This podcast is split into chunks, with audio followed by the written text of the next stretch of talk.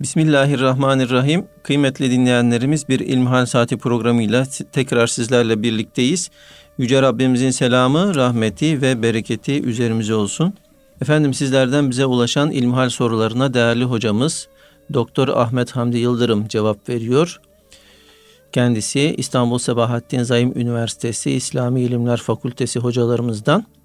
Muhterem hocam ilk sorumuz bir hanım e, öğretmen adayından geliyor. Diyor ki selamünaleyküm. Ben Aleyküm ortaokul matematik öğretmeniyim. Üç hafta sonra tayinim çıkacak. Öğretmenler odasının karma olması ve erkek hocalarla muhatap olmak zorunda kalacak olmam beni rahatsız ediyor. Böyle karma bir ortamda çalışmam caiz değil biliyorum ancak bir taraftan aile baskısı, diğer taraftan Milli Eğitim Bakanlığındaki öğretmenlerin öğrencilere yanlış fikirler aşılaması gibi durumlar çalışmam gerektiğini hissettiriyor. Ne yapacağım bilemiyorum. Ortama girince de alışırım diye korkuyorum. Aynı zamanda aileme de karşı gelemiyorum. Böyle bir durumda bana saygı göstermeyeceklerini biliyorum. Annem bunda da bir hayır vardır. Sen bir git bakalım diyor. Annemin dediği mümkün mü? Yani günaha giriyorum ama başka bir şekilde benim için hayırlı olabilir mi? diye soruyor. Elhamdülillahi Rabbil Alemin ve salatu ve selamu ala Resulina Muhammedin ve ala alihi ve sahbihi ecmain. Şimdi tabi birçok yönleri olan bir sual yönlendirmiş kardeşimiz. Öncelikle şunu ifade edelim ki Hz. Peygamber aleyhissalatü vesselam Efendimizin en önemli niteliklerinden bir tanesi muallim olmasıydı. Öğretmen olmasıydı. Efendimiz Aleyhisselatü Vesselam bütün insanlığa hayrı, rahmeti öğretmek üzere gönderilmiş bir peygamberdi. Ben bir muallim olarak gönderildim buyuruyordu. Muallimlik mesleği çok önemli bir meslek. Özellikle de çocukların zihin dünyalarının oluşmaya başladığı dönemden itibaren onlara rol model olarak öğretmenler var olduklarından dolayı çocuklarımızın yetişmesinde çok önemli bir yere sahipler. Bugün görüyoruz ki çocuklar 2-3 yaşına kadar, 4 yaşına kadar anneden ayrılmıyorlar, sonra babadan ayrılmıyorlar. Ama 6 yaşına filan geldiklerinde artık bakıyorsunuz okul çevresi, öğretmeni, arkadaşları onları yönlendiriyor. Bu yönüyle de doğru okul tercihlerinin yapılması, iyi öğretmen tercihlerinin yapılması çok büyük bir önem arz ediyor. Bundan dolayı öğretmenlik mesleğinin ihmal edilmemesi lazım. Belki kardeşimiz de o noktaya temas ile bunda da bir hayır olabilir diye ümit ediyor. Fakat şu temel noktayı da unutmamak lazım. Ayet-i kerimelere baktığımızda, Efendimiz Aleyhisselatü Vesselam'ın hadislerine baktığımızda, mantıkla olayları sorguladığımızda önce insanın kendisini kurtarması gerektiği ortaya çıkıyor. Ayet-i kerime diyor ki ku enfusakum ve ehlikum. Kendinizi ve ailenizi koruyun. Efendimiz Aleyhisselatü Vesselam'ın hadislerinde de bunu görüyoruz. Binaenaleyh mantıkla baktığımızda da yani mesela koruma polisi olan arkadaşlara soruyorum. Bir olay gelişti. Önce kimi koruman gerekir diyorum. Yani kendini mi yoksa e, korumakla mükellef olduğun önemli şahsiyeti mi? Diyor ki ben kendimi korumadan diyor, onu koruyamam diyor. Dolayısıyla insan önce kendini korumalı. Ben yanayım da ümmeti Muhammed kurtulsun türünden bir mantık doğru ve tutarlı, sürdürülebilir bir mantık değildir. İnsan maddi ve manevi olarak önce kendini kurtarmalı. Ondan sonra da ümmeti Muhammed'in kurtuluşu için elinden gelen gayreti göstermelidir. Elbette İsar dediğimiz diğer gamlık, fedakarlık yani ahireti kazanmak için dünyadan fedakarlık yapmak, dünyalık olarak kardeşimizi kendimize üstün tutmak veya tercih hakkını ona bırakmak gibi önemli güzel hasletler ahlakımızın en temel noktalarını oluşturur. Fakat bu demek değildir ki efendim ben cennete girecek biri var kardeşimi tercih edeyim kendime cennete o girsin. Efendim ön saflarda bir yer var ben kendim değil de kardeşime ön safları bırakayım. ahirete yönelik meselelerde İsar dediğimiz haslet olmaz. Dünyalık meselelerde olur. Efendim bir yerde yüksek ücretli bir iş var. Ben değil de kardeşim gitsin. Diyebilir bir insan. Veya bir yerde bir vazife imkanı var. Ben değil de kardeşim o vazifeyi yapsın. Efendim onun işte çoluk çocuğu var. O kalabalık bir nüfusu var diye bir insan tercihte bulunabilir. Ama iş ahirete yönelik bir iş olduğunda ben yanayım başkası kurtulsun veya ben cennetin alt katlarına da razıyım başkası üst katlara gitsin türünden bir tercih Rabbani, Rahmani bir tercih olmaz. Bu tercih olsa olsa şeytanın bir aldatmacası ve kandırmacası olur. Şimdi burada kardeşimizin yapması gereken husus kendi imani hassasiyetlerini, İslami hassasiyetlerini terk etmeden efendim olabildiğince örtüsüne dikkat ederek olabildiğince kendisini korumaya çalışarak bir mücadele vermesi. Hani güzel bir söz var. E, ne bu diyardan gideceğiz ne de bu deveyi başkalarına bırakacağız. Diyarda bizim, devede bizim, deveyi de güdeceğiz. Diyarda da kalacağız. Nihayetinde bu evlatlar bizim evlatlarımız, ümmeti Muhammed'in evlatları, onların zihin dünyalarının, onların kişisel gelişimlerinin sağlıklı ve istikametli olabilmesi için hakikaten şuurlu öğretmenlere ihtiyacımız var. Öğretmenlik mesleği de özellikle de küçük çocuklar için en fazla da hanım kardeşlerimize yakışıyor. Onlardaki sabır, onlardaki tahammül, onlardaki anlayış erkeklerde bulunmuyor. Bundan dolayıdır ki tarihe baktığımız zaman ümmeti Muhammed'in kadınların öğretmen oldukları, evlerde ilk öğretmenlik yükünü yüklendikleri dönemde büyük fetihlere, maddi ve manevi gelişimlere tanıklık ettiğini görüyoruz. Ama ne zaman ki kadınlar e, sosyal vazifelerinden geri durdular, yani çünkü ailede eğitim sosyal bir vazifedir. Mahallede, semtte eğitim sosyal bir vazifedir. Belki senin çocuğun olmayabilir veya işte senin çocuğun yetişmiş olabilir ama her hüneri olan kardeşimiz, hanım kardeşimiz mahallesindeki çocuklarla ilgilense ben inanıyorum ki o mahallenin rengi değişir. Özellikle de eğitim meselesi gönülle yapılması gereken bir meseledir. Bir hocamız vardı Allah gani gani rahmet eylesin derdi ki oğlum derdi ben saate iman etmiş hoca istemiyorum derdi. Sabah 9 öğlen 2 mesaiye göre eğitime kendini şartlandırmış, efendim aldığı maaşı düşünen, saat ücreti yapan, ona göre hayatını şekillendiren biri yerine hakikaten insanla meşgul olduğunun şuurunda olarak. İnsanla meşgul olmak ap ayrı incelikler isteyen bir meseledir.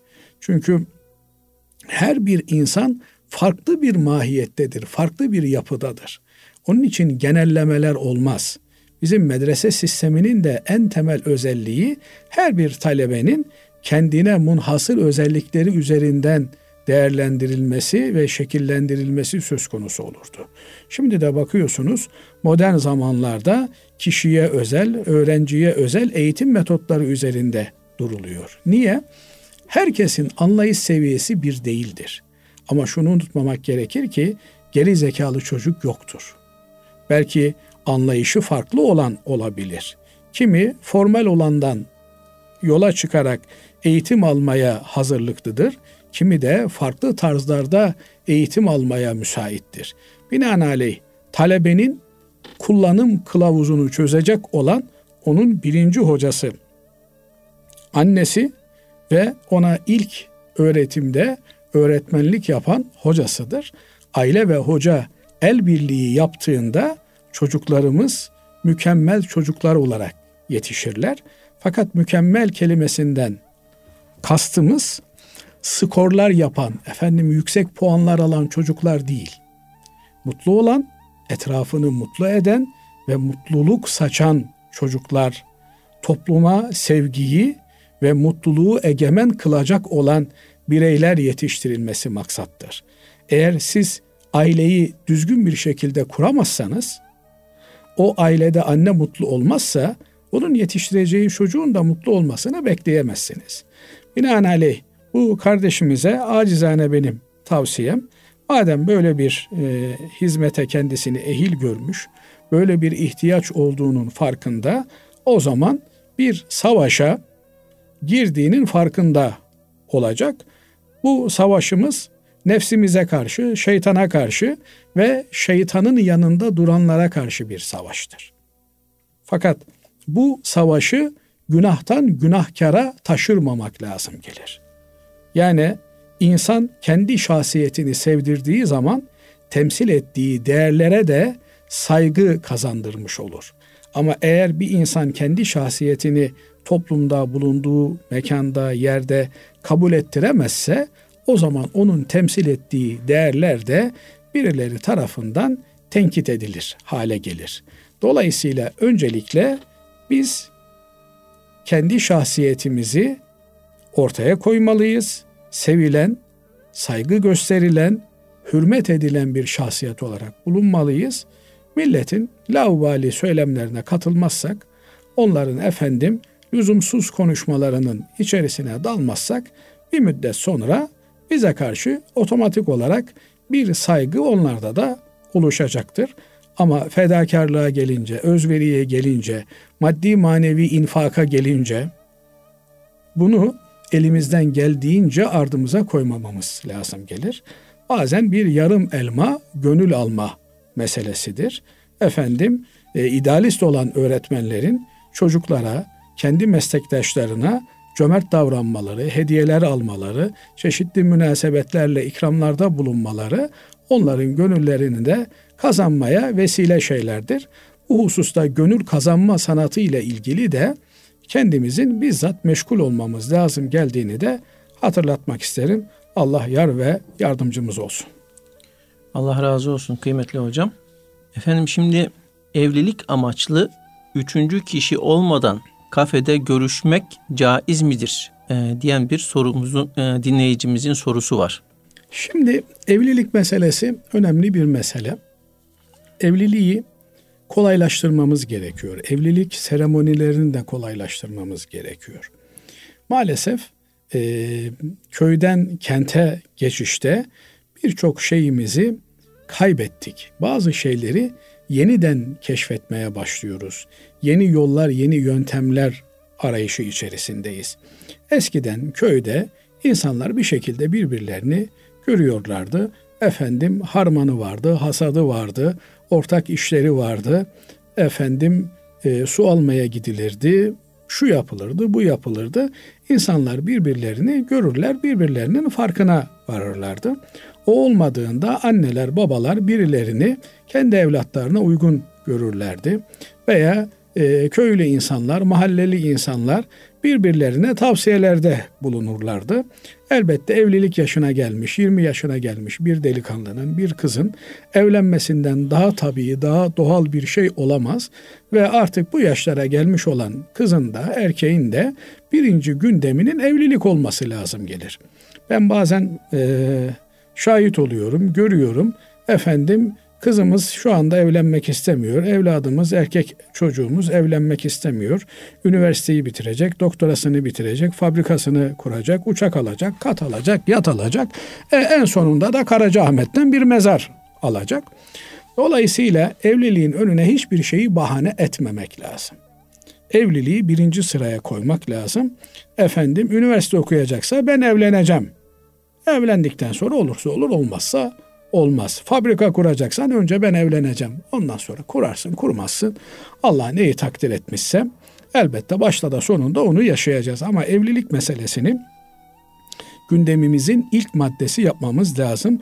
Özellikle de efendim işte 18, 19, 20 gibi evlilik çağına basmış olan gençlerimizin ilk önceliklerinin aileler açısından da ilk önceliğin çocuklarını evlendirmek olduğunu unutmamak lazım geliyor maalesef çok çarpık ilişkilerin olduğu bir döneme gelmiş çatmış bulunuyoruz. Hocam en azından şöyle diyelim yani okulunu bitirsin evlensin. Yani siz 20 yaş biraz erken söylediniz. Üniversite genellikle 22 yaşında e, son buluyor.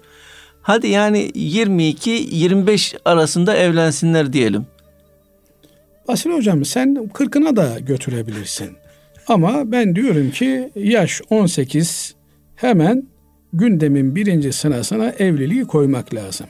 Evliliği koymak lazım derken efendim hemen ertesi gün direksiyon e, sınavına girmek, ehliyet almak için müracaat edildiği gibi evlilik okuluna yazıl demiyorum.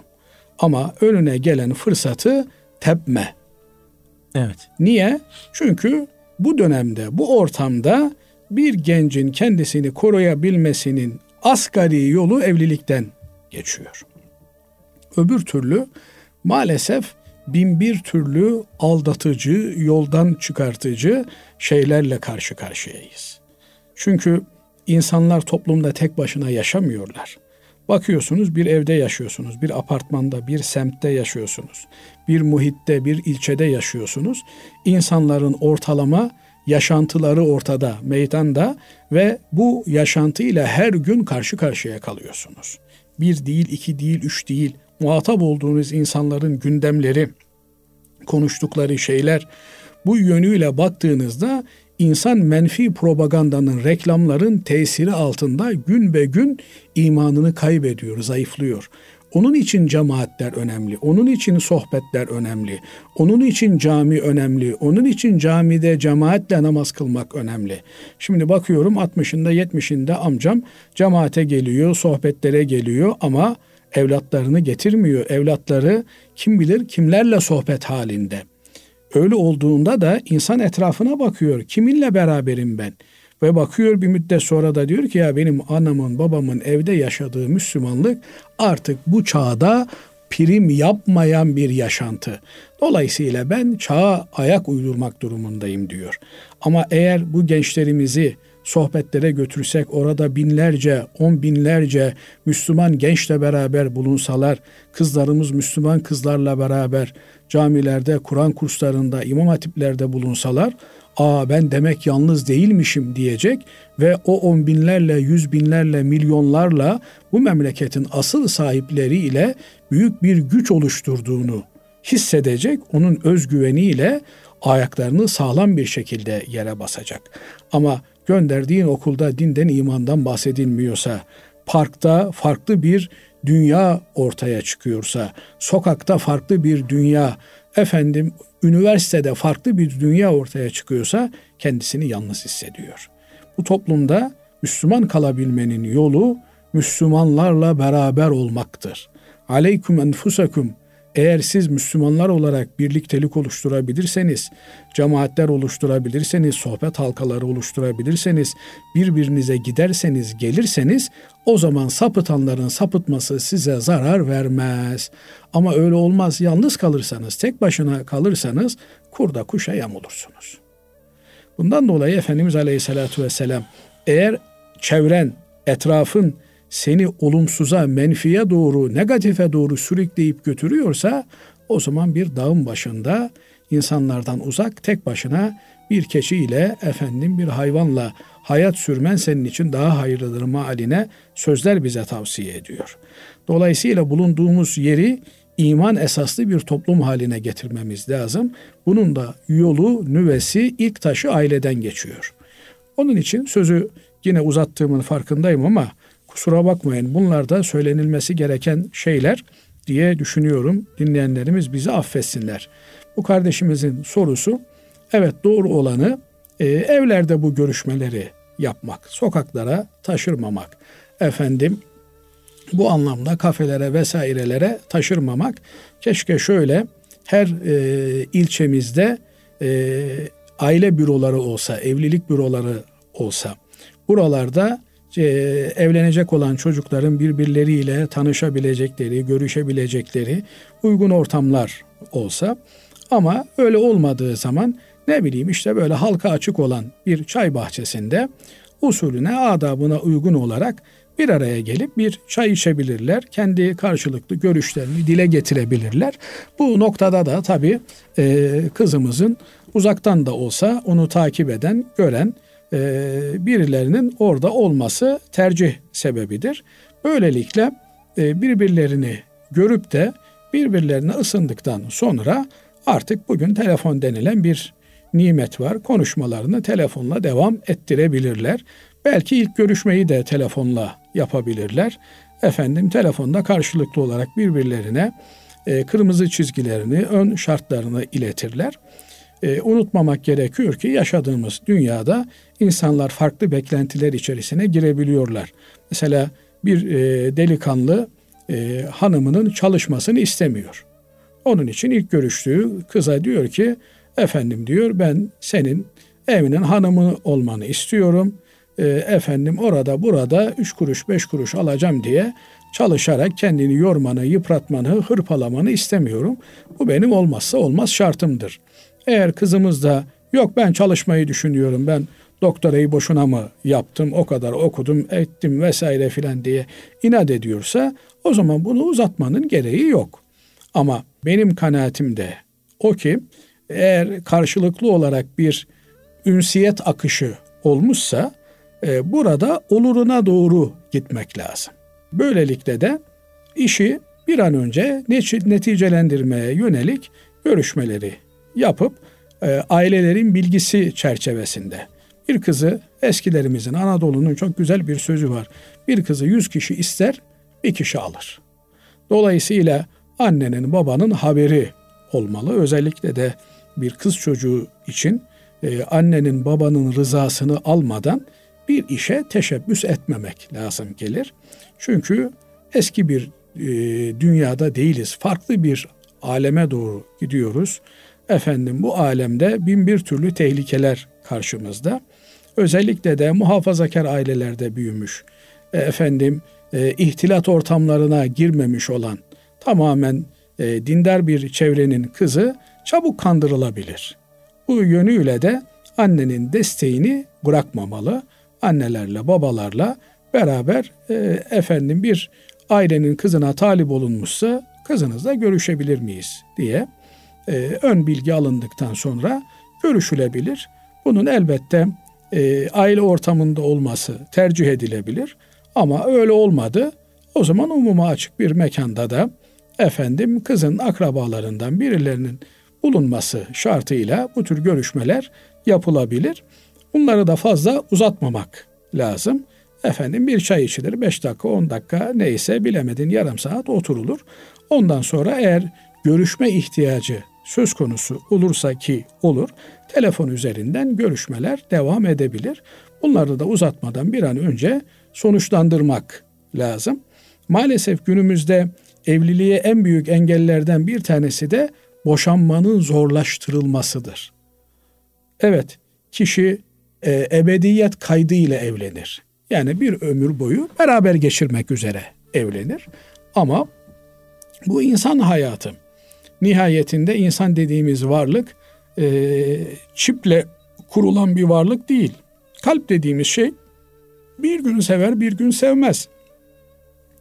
Onun için de e, evliliği böyle e, Hazreti Ali Efendimiz'de Hazreti Fatıma anamız arasındaki evlilik gibi pürüzsüz bir evlilik olarak da düşünmemek lazım. Kaldı ki onların arasında da elbette dünyevi olarak problemler olmuştur.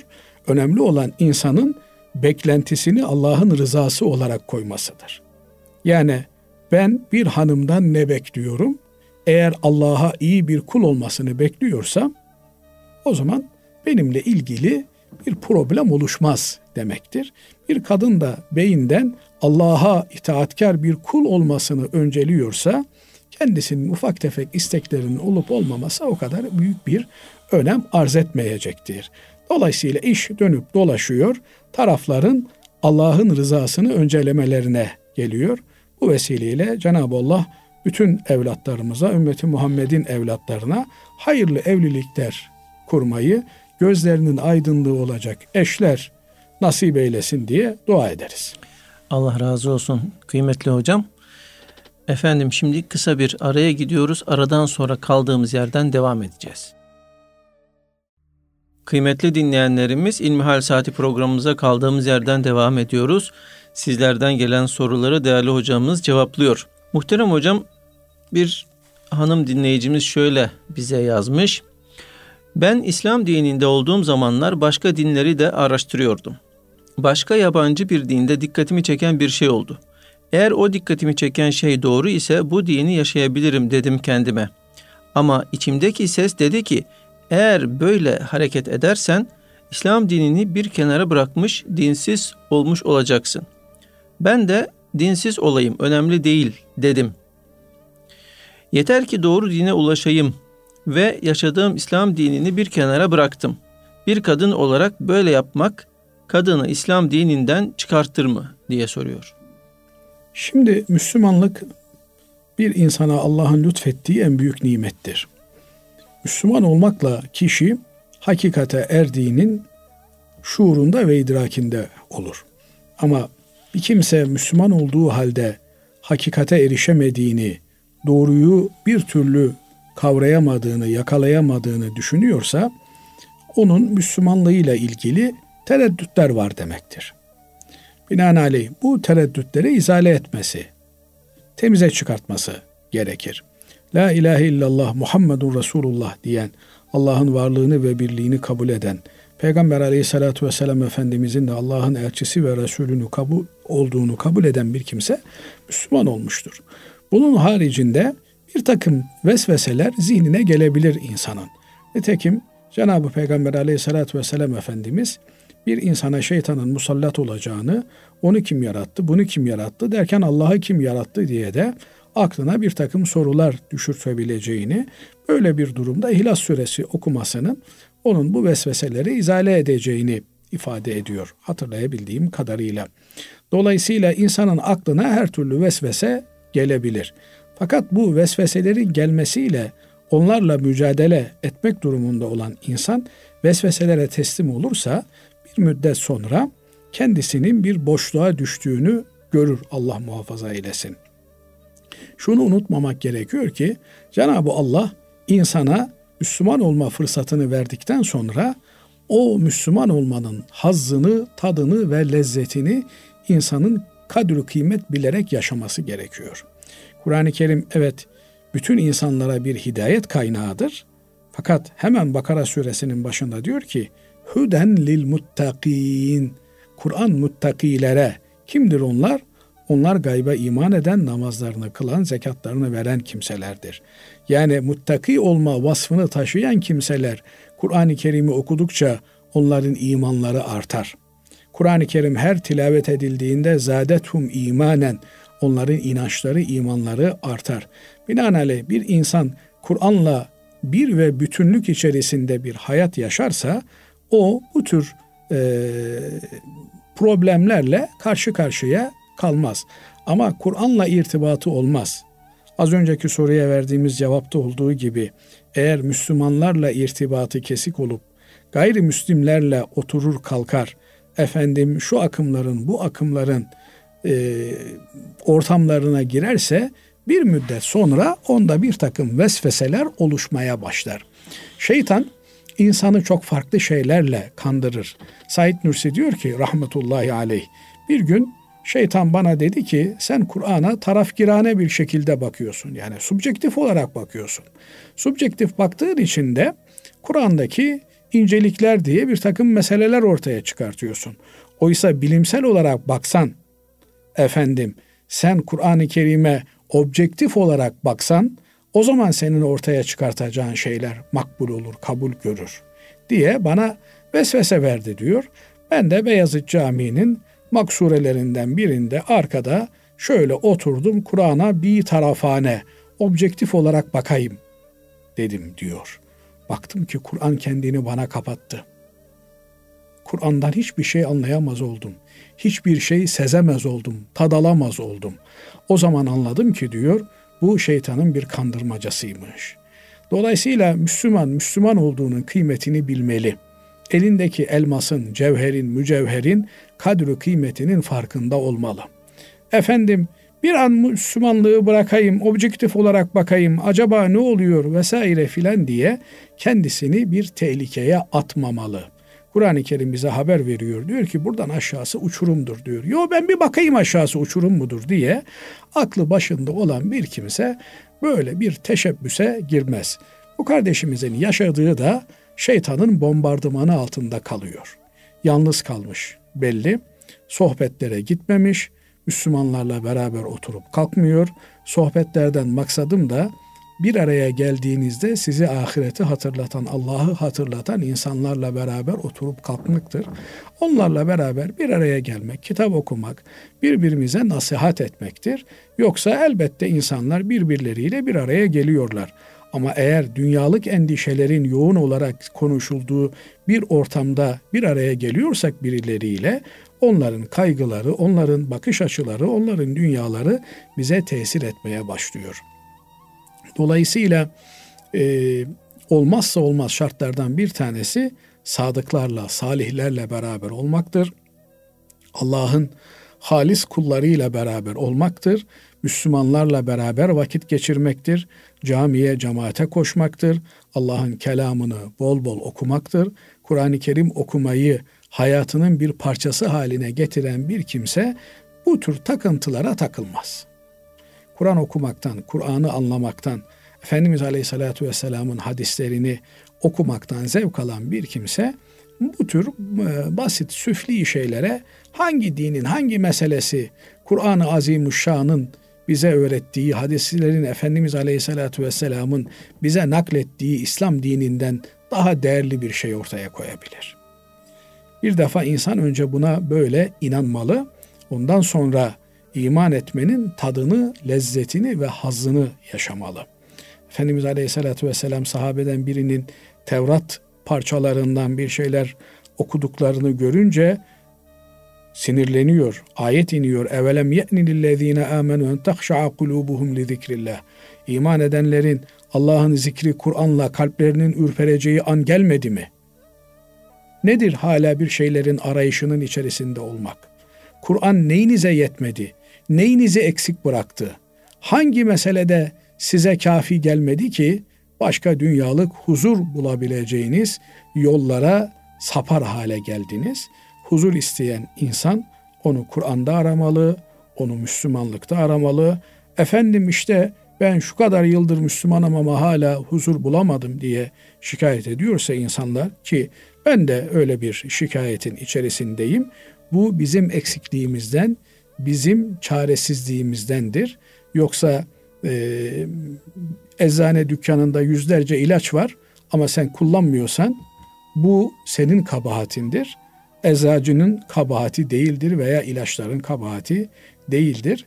Bu durumda olan kardeşlerimizin acilen kendilerine işte bugünkü ifadeyle koç diyorlar.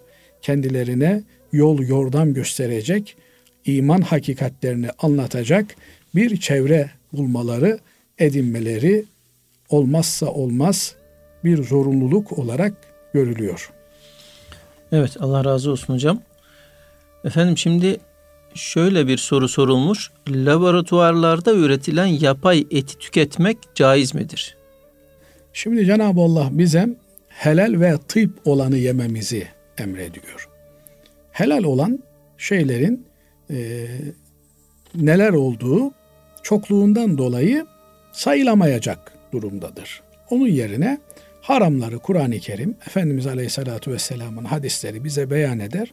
Onun dışındaki her şey helaldir, yenilebilir.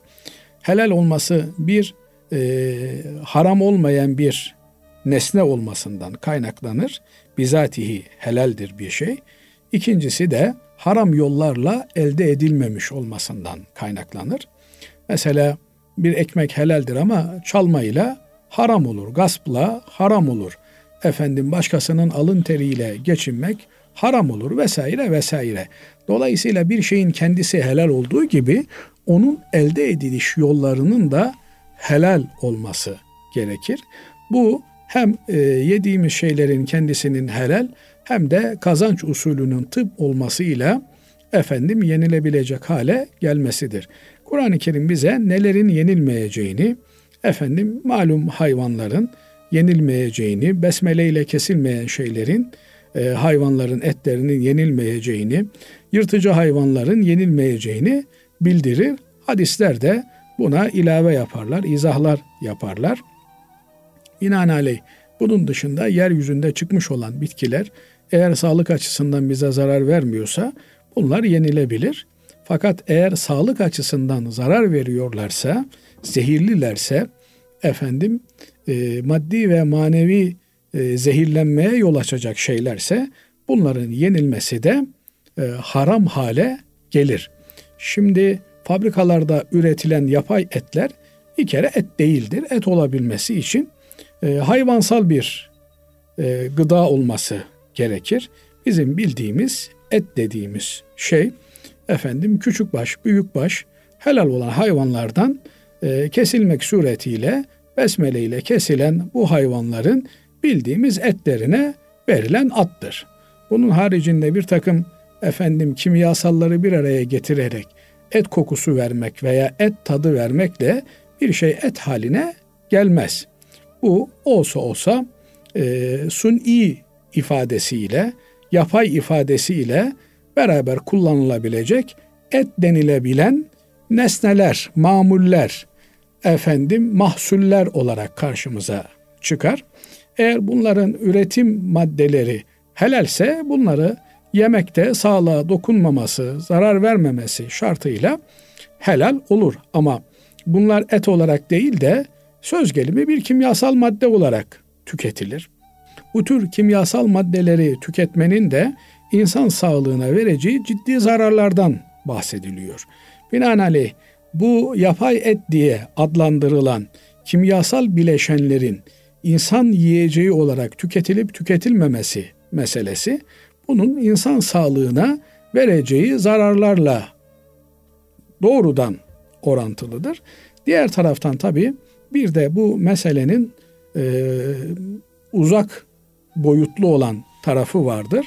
O da e, yeryüzündeki fıtri olan hayatı bitirmeye yönelik bir e, uluslararası sömürü ajanslarının gündemlerini yürütmek söz konusudur burada. Bu noktada da Müslümanların bilinçli olmaları lazım. Bir şeyin hakikisi varken onun sun iyisine gitmenin bir anlamı yoktur. Elhamdülillah memleketimizde et fiyatları, et e, temin edeceğimiz e, hayvanlarımız fazlasıyla mevcuttur elhamdülillah. Dünya ortalaması açısından iyi bir durumdayız. Günden güne de vatandaşın et tüketimi yapılan istatistiklere bakıldığında artmaktadır. İstenilen seviyede midir? Elbette daha fazla dar gelirli grupların, efendim düşük gelirli grupların et tüketiminin önü açılabilir. Fakat e, bugünkü gelinen noktada düne göre göreceli olarak bir iyileşmenin olduğu görülüyor.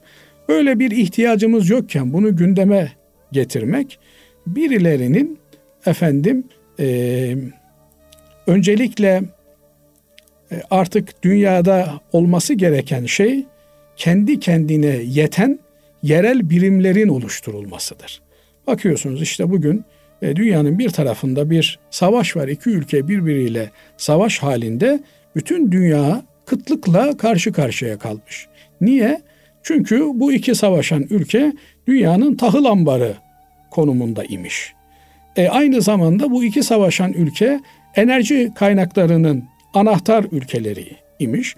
Bundan dolayı hem e, maddi hem de e, efendim gıda güvenliği açısından ciddi bir güvenlik sorunuyla dünya karşı karşıya.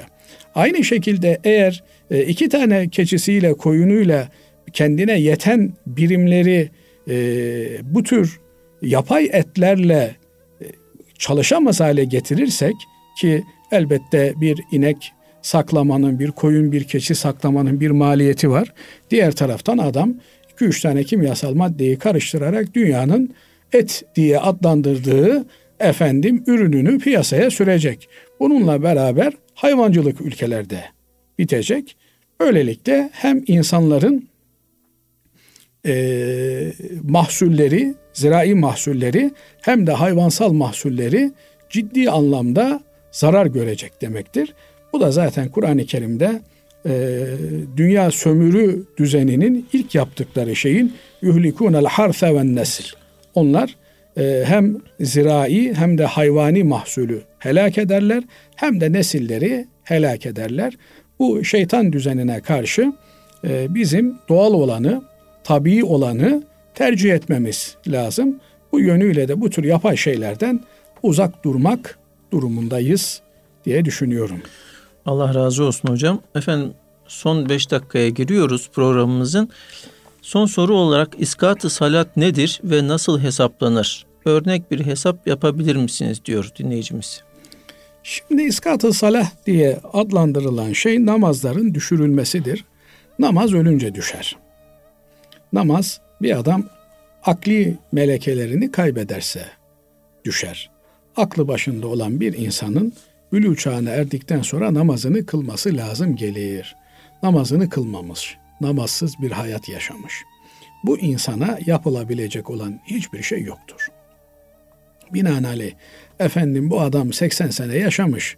15 seneyi çocukluk olarak sayalım. Geri kalan 65 e, seneyi de sene 365 gün çarpalım. Onu da günde 6 namaz var onunla çarpalım. Her bir namaz içinde 50 lira sadaka verelim. Türünden bir hesapla bu adamın namaz borcu silinmez.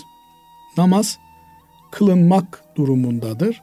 Namazı kılmamanın telafisi yoktur. Namazı kılmamanın telafisi cehennem azabıdır.